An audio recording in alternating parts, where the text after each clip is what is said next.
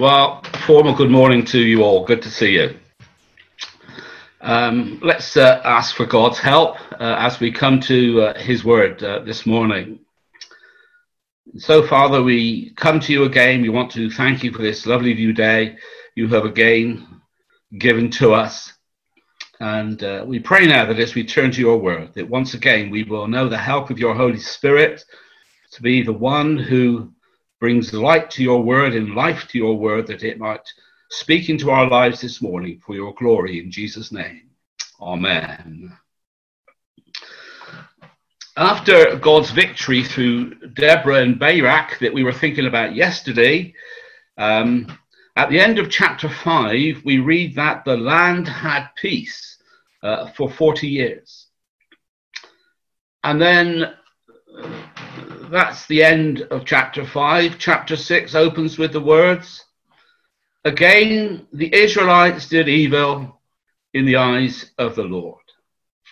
It's that deja vu time again uh, that we're getting used to in Judges. Once again, Israel falls into spiritual decline, we're told. And for seven years, God gave them into the hands of Midian. And uh, during this time, the Midianites made life so miserable for Israel. God's people carried away from their oppressor. They lived in shelters that they made for themselves in caves in the mountains. And this should have been God's people living in a land flowing with milk and honey. And then when it come to food, when they planted their crops, the Midianites would come and ravage the land and uh, destroy them and uh, they would also steal all of their livestock. And in their desperation, finally, God's people cry out to him uh, for help. And God responds. And he responds by sending them a prophet. We're not told his name, but he comes to remind the people of all that God had done for them, uh, but that they had disobeyed God's law and they had not listened to him. And then the next event is that we're told that the angel of the Lord came and sat under an oak tree where Gideon was working, and he's our judge for today. He was being very enterprising, it would appear. He was threshing wheat in a wine press. Sounds quite ingenious, but I guess it was that he could do it in a way that was fairly hidden away from the Midianites so that his crops were not stolen. And he speaks to Gideon, The Lord is with you, mighty warrior. At this, uh, I can imagine that Gideon perhaps had a John McEnroe moment. You cannot be serious, he may have said. Surely the angel of the Lord, who is taken by many Bible commentators as the Lord himself, a sort of Christophany in the Old Testament, surely the Lord had got the wrong person. I'm no soldier. I'm just a humble farmer, we can hear, or perhaps almost hear Gideon say. And from that point on, it was going to be surprise, surprise every step of the way for Gideon as God walks with him on that journey to victory for God's people once again. He needed to be sure that the Lord, it was the Lord who visited him. And God showed that to him. He needed to be sure that it was him that God was choosing.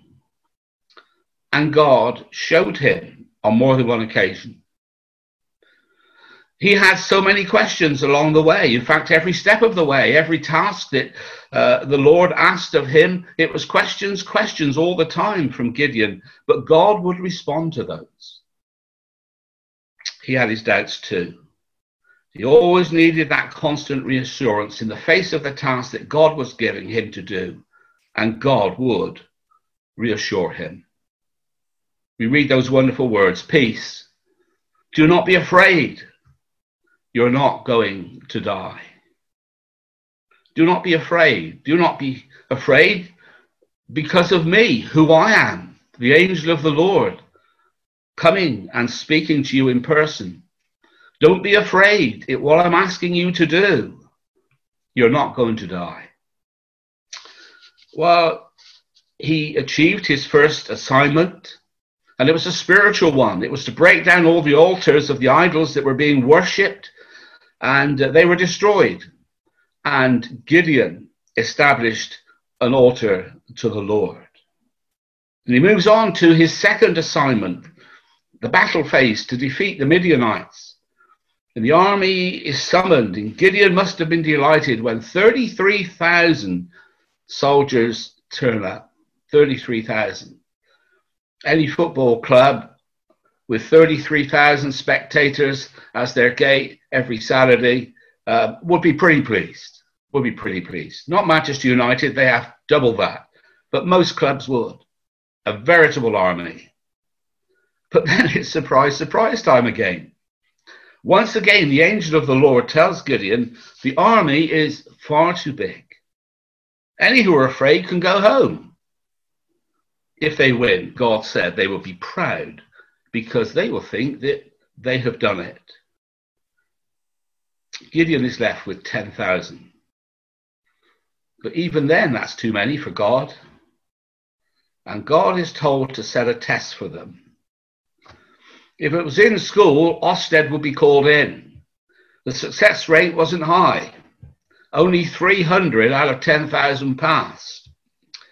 Oh no, you can imagine Gideon saying, Oh yes, says God. Oh yes. And Gideon needed to learn that uh, with God, less is usually more. With God, less is usually more. Once again, it's surprise, surprise time. The Lord briefs Gideon on the battle plan. No conventional weapons. It was going to be trumpets, it was going to be clay jars, and it was going to be torches all the way. And uh, we can imagine perhaps where Gideon is in his mind at this point. But God had brought him this far. And God wanted to give him one final encouragement uh, to help him as he goes into battle. And uh, God encourages Gideon as he carries out a recce into the camp of the Midianites. And uh, they start to hear people speaking. And the enemy is not talking about victory, the enemy is already smelling defeat. The Lord is going to give them the victory. And he does, as God's people go on to enjoy peace. We're told for 40 years, 40 years of peace following this victory. what can we take from this this morning, perhaps? Well, perhaps um, we need to be reminded and be surprised again by God surprise, surprise, it, who it is that God uses. I've got some quotes from Hudson Taylor uh, this morning just to conclude with. And one of his quotes is this God uses men who are weak and feeble enough to lean on him. God uses men, and I'm sure he means women too, who are weakened, feeble enough to lean on him. And we saw that yesterday with Barak, um, if you remember, the reluctant general filling Deborah with confidence. And then, surprise, surprise, at the resources that God uses. Paul says in 2 Corinthians, the weapons we fight with are not the weapons of the world on the contrary, they have divine power to demolish strongholds. Hudson Taylor again. This famous one of his God's work done in God's way will never lack God's supply. God's work done in God's way never lacks God's supply. And thirdly, surprise, surprise, it the methods God uses. Surprise, surprise at who he uses. Surprise, surprise at the resources. And then the methods God uses. Isaiah 55. My thoughts are not your thoughts, neither are your ways my ways, saith the Lord. For as the heavens are higher than the earth, so are my ways higher than your ways, and my thoughts than your thoughts. Hudson Taylor, once more. There are three stages to every great work of God. First, it's impossible. Then it's difficult. Then it's done. First, it's impossible. Then it's difficult. And then it is done. On Monday, we may have thought that judges would be all gloom and doom and sin and sadness.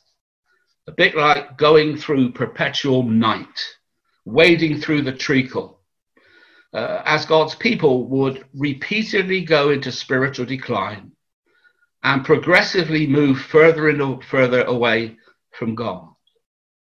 And we might have been rather overtaken by what was happening on the earth and with the people. And, and, and that is what history bears record to. That is what Judges is. That was what was happening. But it may well be that that would have dominated our thinking as we go through Judges. And we might even have begun to ask, where is God? Where is God? But uh, as you go through each of these events in Judges, He is there. He is there. His name is repeatedly on every page along the way. He is there and He is at work. His love for His people is there. His compassion is still in evidence. He is still sovereign over all, working out his purposes even through the darkest of times with his people, through those that he chooses to raise up. He is still sovereign. The phone rang the other day. Anne answered it, and she said, uh, Phil, it's for you. It's Mike Curtis. I thought, oh no, here we go. And uh, usually when uh, I answer the phone to Mike, the mad monk doesn't say good morning, Phil, good afternoon, Phil, hello, pass the time or anything. I usually get a verse of scripture blasted in my ear that the Lord has given him for that day. And judging by other people that get phone calls from Mike on the same day, they get the same treatment as well. That morning, it wasn't a verse of scripture. As I said, Hi there, Mike. I had the dulcet tones of the mad monk singing an age old chorus to me that had come out of the ark. It really had. God is still on the throne. And he could remember the first two lines, and I could remember the rest. And between us, we sang it together, a bit like Deborah in Barak. God is still on the throne. Let us remember that, and let's always be encouraged by that.